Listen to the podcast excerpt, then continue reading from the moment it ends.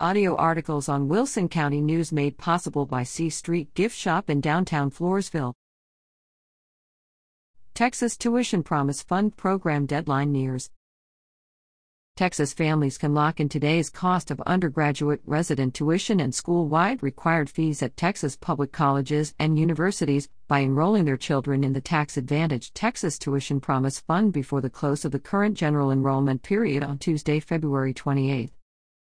The Texas Tuition Promise Fund allows participants to purchase tuition units for a four year degree, two years of community college, or just a few semesters.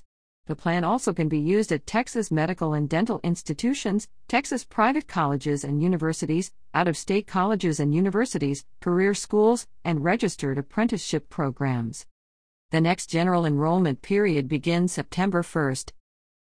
Complete plan information is available online at tuitionpromise.org or by calling 1 800 445 4723, option 5.